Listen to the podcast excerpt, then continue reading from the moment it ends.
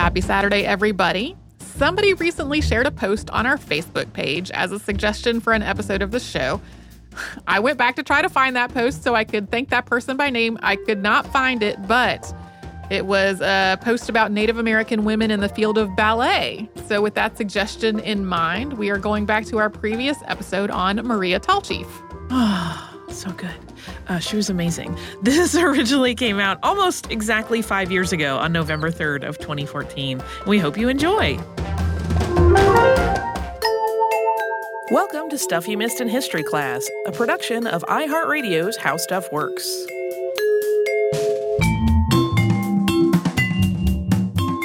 Hello and welcome to the podcast. I'm Holly Fry. And I'm Tracy V. Wilson. And today's topic was actually suggested by Tracy. she has been looking for more Native American topics because she wanted to work on something uh, in that arena, and she came across this one. But then she asked me if I would like to do the research on it because it involves ballet, and my answer was, of course, mais oui. Uh, uh, and this is a person that I have long admired. So the woman that we're focusing on today is often referred to as a trailblazer because she was a Native American who became the prima ballerina for the New York City Ballet. But she was a trailblazer, period, even if you discount her Native American heritage. Not that you should. But because she was the first prima ballerina ever at the New York City Ballet, and she's often considered America's first prima ballerina, she really set the bar for everyone who came after her, and she set it extremely high. She was really a role model for artists from all backgrounds to strive for excellence. And no matter, you know, what your upbringing or cultural heritage, she was just an amazing beacon of artistry and brilliance and creativity. And she is considered, as I said, to be the first grand ballerina of the United States. So we are talking today about Maria Tallchief. So her birth name was Elizabeth Marie Tallchief, and that was originally two words. She was born to Alexander Joseph Tallchief and Ruth Tallchief, whose uh, maiden name was Porter, on January 24th, 1925, in Fairfax, Oklahoma. She was named after her two grandmothers, Eliza Tallchief on her father's side and Marie Porter on her mother's side.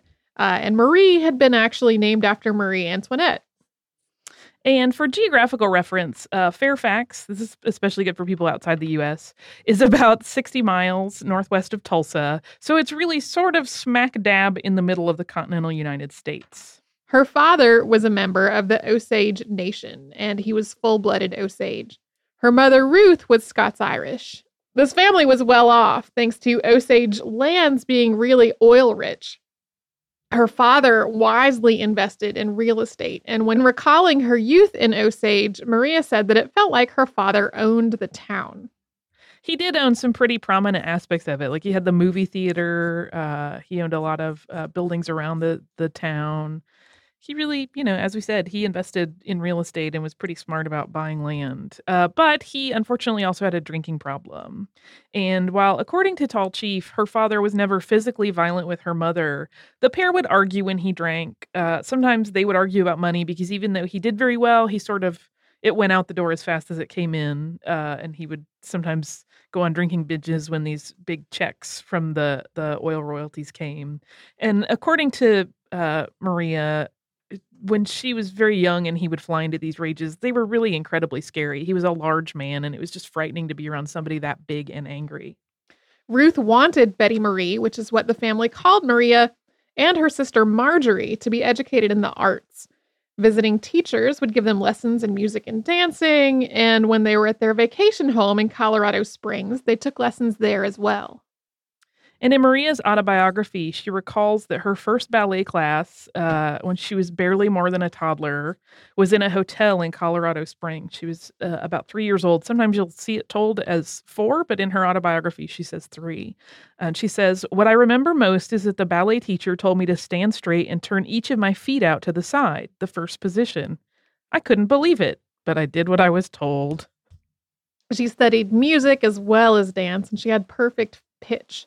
Ruth's dream for both of the daughters was that they would be musical dancing stars, but a career as a pianist for Betty Marie was also something that she considered. Uh, and Maria first danced on pointe at the very tender age of five. And anyone listening to this who has studied ballet uh, is probably cringing because they know this is far too early for a child to wear pointe shoes.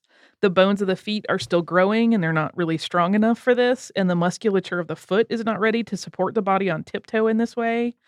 Uh, it's really bad decision. And later teachers would be deeply dismayed by this early foray into pointe shoes. As a child, Betty Marie would accompany her grandmother, Tallchief, to powwows, and she was really entranced by the dancing and the songs that told the tribe's history. In her autobiography, which was written in the 1990s with Larry Kaplan, she said, The rhythm of those songs has stayed with me. Uh, Betty Marie was also incredibly smart, even from a very early age. And when she was enrolled in school at age five, it was not long before the teachers decided they had to move her two grades ahead just to keep her challenged, which to me sounds crazy. Like to move a five year old into a class with seven year olds is a really big gap at that age, but there it was. When she was just eight years old, the family moved to Los Angeles, California. Ruth still wanted the girls to have every opportunity to be stars. And there was some confusion about what grade Betty Marie should be in. Uh, two grades ahead, for reasons we just talked about, didn't really sit well with the new school. She was placed instead in what was called opportunity class, which was similar to a modern day gifted program. Yeah, and she still talked in her autobiography about how she was still pretty bored. they kind of couldn't keep her occupied enough. Uh, but she also studied uh, in Los Angeles under well known Hollywood dancer, teacher, and choreographer Ernest Belcher. And this was really a lucky happenstance. Uh, Belcher had actually been recommended to Ruth Tallchief by a druggist when she just kind of inquired offhandedly about dance teachers in Los Angeles.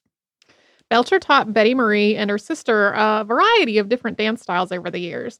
There was ballet, tap, acrobatics, Spanish dance, and they even had to learn to play castanets.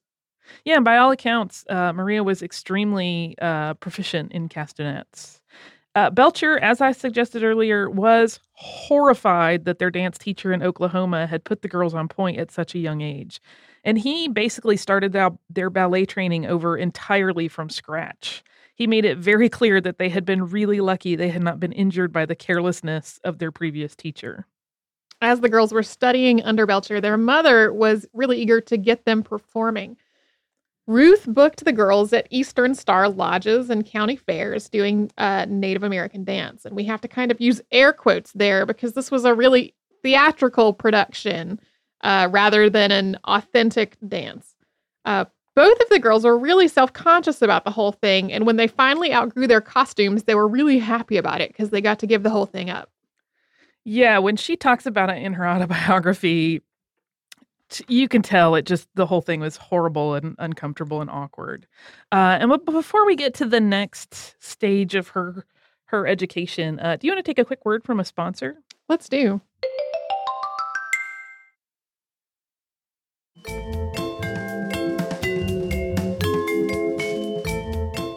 So, going back to Maria Tallchief, uh, at the age of 12, Tallchief and her sister switched dance schools. Uh, her mother just sort of switched them over without really consulting uh, Ernest Belcher.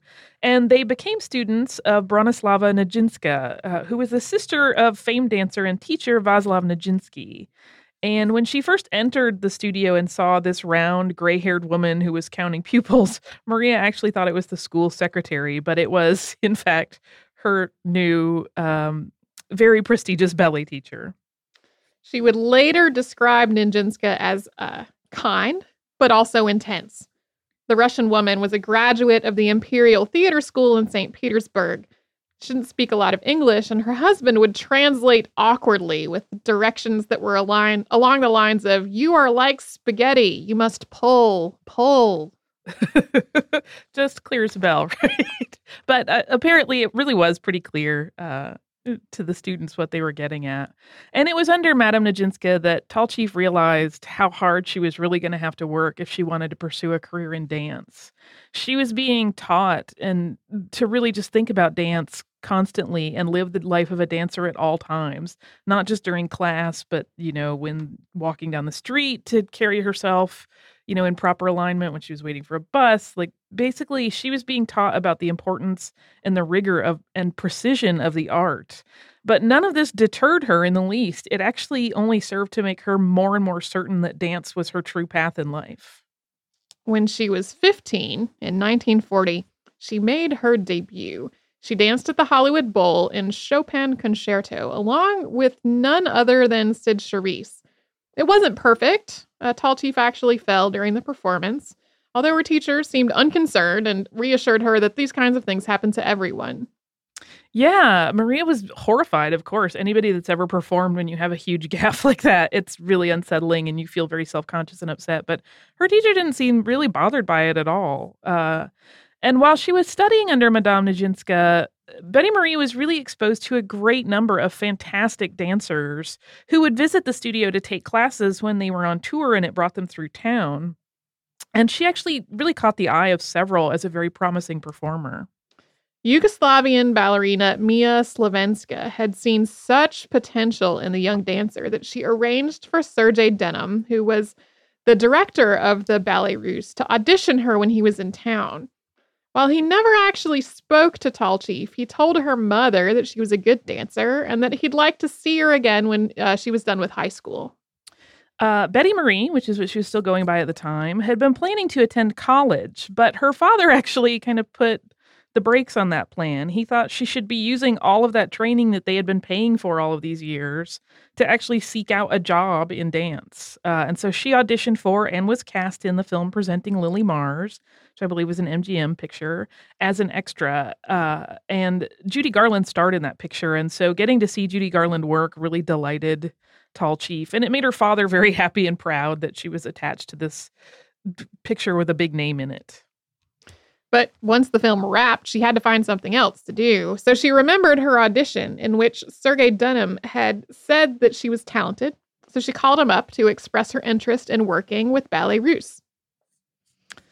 Uh, that uh, probably did not play out initially as she had hoped. The Ballet Russe director uh, could not quite conjure the memory of Chief from her audition. He's like, I, I don't actually remember you. Uh, however, her timing was really impeccable because he was having some staff problems. Uh, his troupe was scheduled to begin a tour of Canada, but many of the members of his company were kind of caught in the politics uh, following.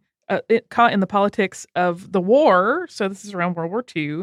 And they found themselves unable to get passports. Uh, a lot of them were from Russia and they were here in the US and there were some paperwork issues around the whole thing. And he was quite desperate. So he let Tallchief audition for him once again. She went out to New York and auditioned. And this time she was asked to join the tour as a member of the Corps de Ballet. She was really more than happy to endure all the rigors of life on the road, which she was doing basically alone and as a 17 year old. She later encouraged her students to learn from her experience and seek out opportunities. She extolled the virtues of just being in the right place at the right at the right time and willing to work as hard as you could when good fortune found you. And this is also when she switched over from being Betty Marie to taking the name Maria Tallchief. And she had actually been urged by a number of people. Uh, you'll see different names attached to sort of the person that's credited with it, uh, to take a Russian stage name. And this was quite popular among American dancers at the time. It sort of was believed to give them a certain level of clout. Uh, but she refused. She really wanted to maintain her Osage heritage. And her last name, as uh, Tracy mentioned earlier, had been the words tall and chief separately, but people count, found it confusing. So she had actually ditched the space between them back in school in California. Yeah, she had talked about her school years, saying some of the students made fun of my last name, pretending they didn't understand if it was tall or chief. A few made war whoops whenever they saw me and asked why I didn't wear feathers or if my father took scalps. After a while, they be- became accustomed to me, but experience was but the experience was painful. Eventually, I turned the spelling of my last name into one word.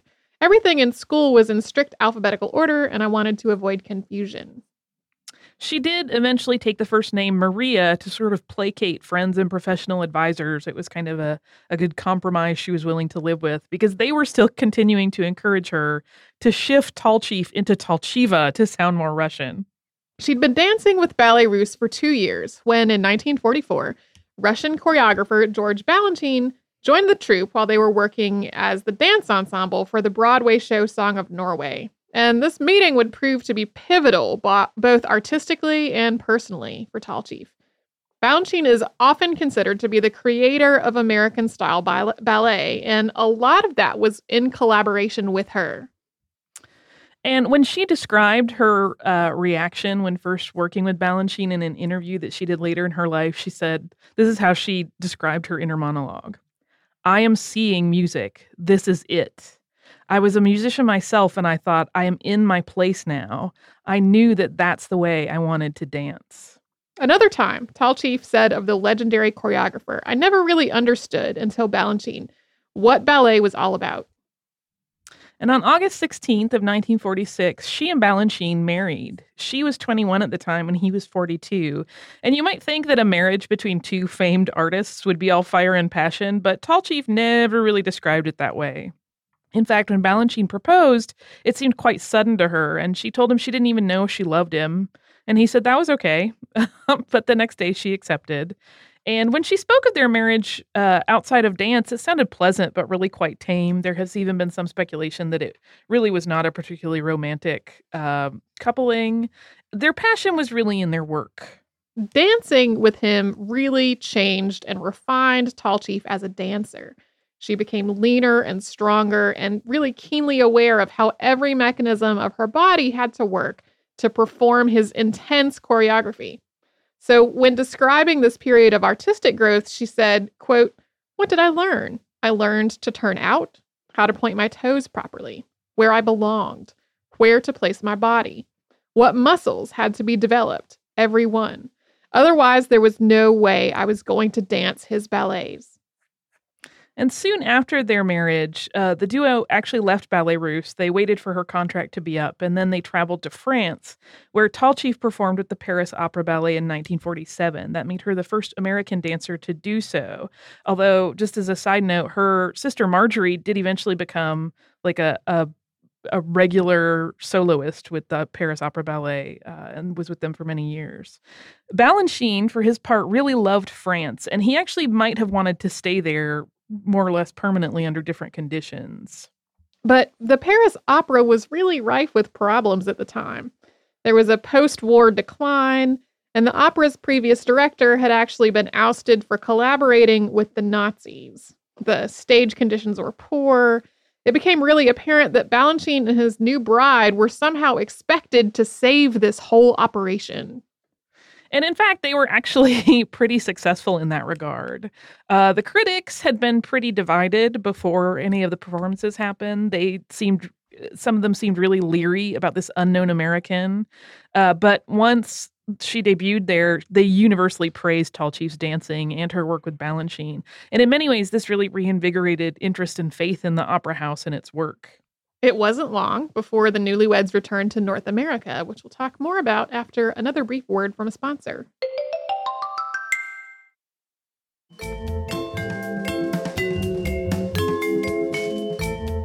In the late 1940s, after they had returned to the U.S., Tallchief was named as the New York City Ballet's first prima ballerina when the company was founded by Balanchine and arts patron Lincoln Kirstein.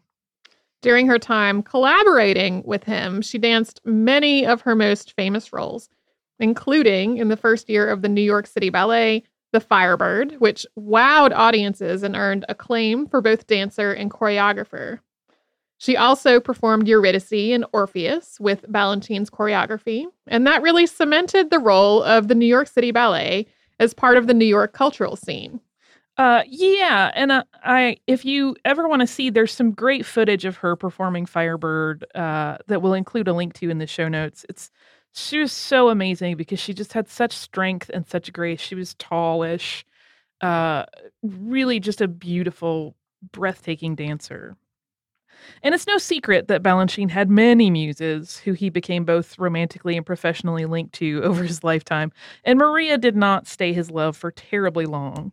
They wound up separating in 1951 and they officially dissolved the marriage in 1952, but they kept collaborating creatively after that. But as Balanchine moved from muse to muse, often developing both the dancer and his choreography style in tandem, Maria took opportunities elsewhere. She would return to her home company and his uh, choreography over and over, but she did dance other places as well. Yeah, it was really a whirlwind time for Tallchief. Her fame and her skill kept her in demand all over the world. Uh, in 1952, she did another film role. She played the role of uh, famed dancer Anna Pavlova in the Esther Williams movie Million Dollar Mermaid. Uh, she went back and starred the sh- as the Sugar Plum Fairy in Balanchine's original production of The Nutcracker in 1954.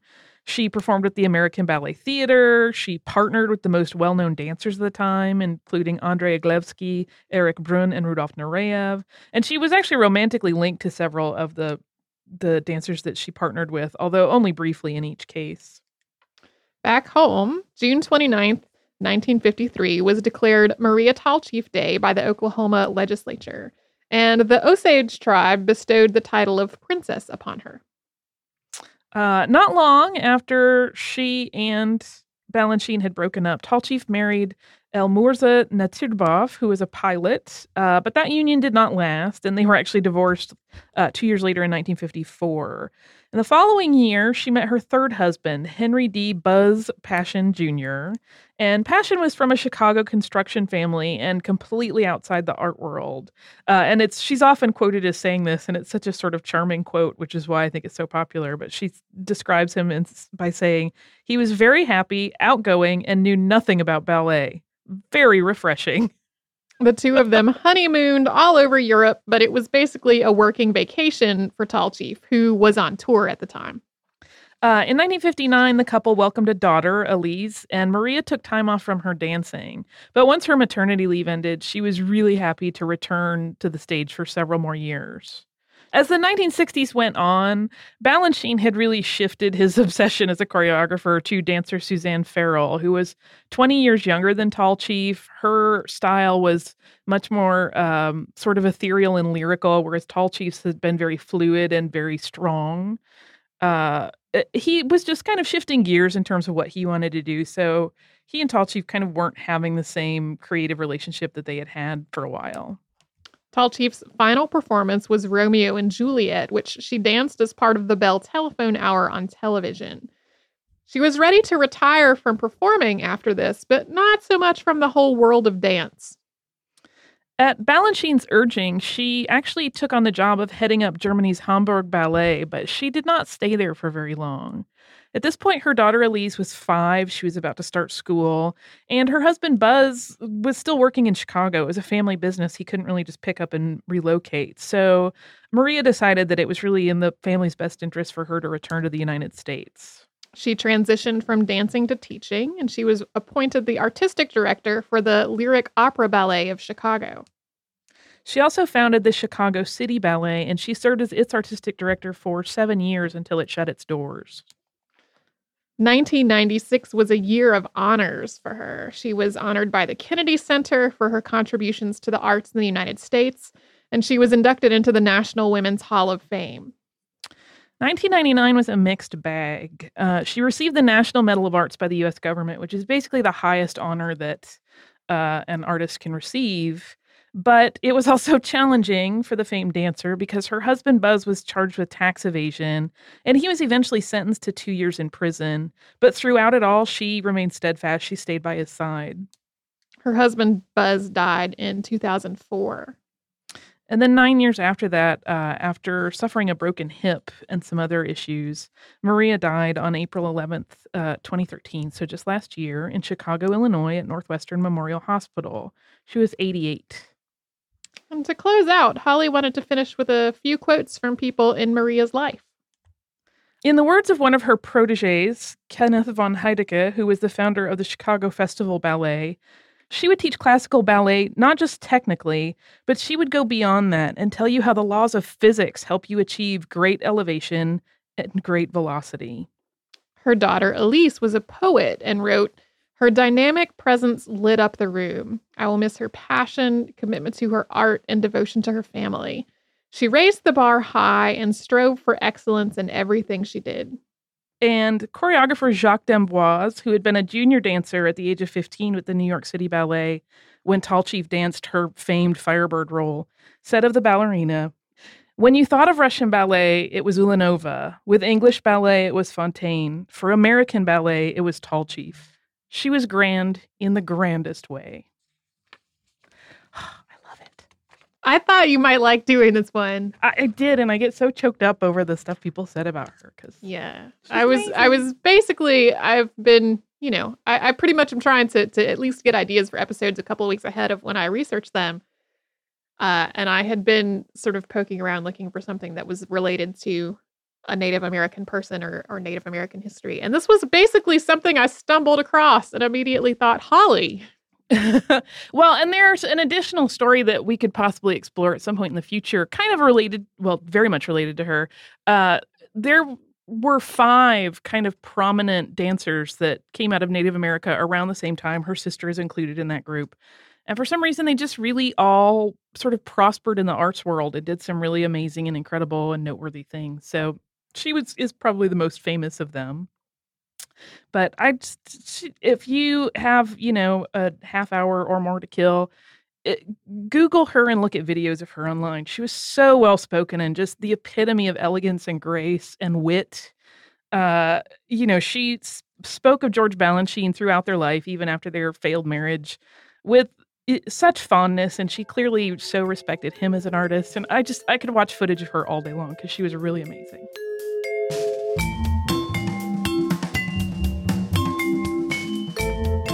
Thank you so much for joining us on this Saturday. If you have heard an email address or a Facebook URL or something similar over the course of today's episode, since it is from the archive, that might be out of date now. You can email us at historypodcast at howstuffworks.com. And you can find us all over social media at Missed in History. And you can subscribe to our show on Apple Podcasts, Google Podcasts, the iHeartRadio app, and wherever else you listen to podcasts. Stuff You Missed in History Class is a production of iHeartRadio's How Stuff Works. For more podcasts from iHeartRadio, visit the iHeartRadio app, Apple Podcasts, or wherever you listen to your favorite shows.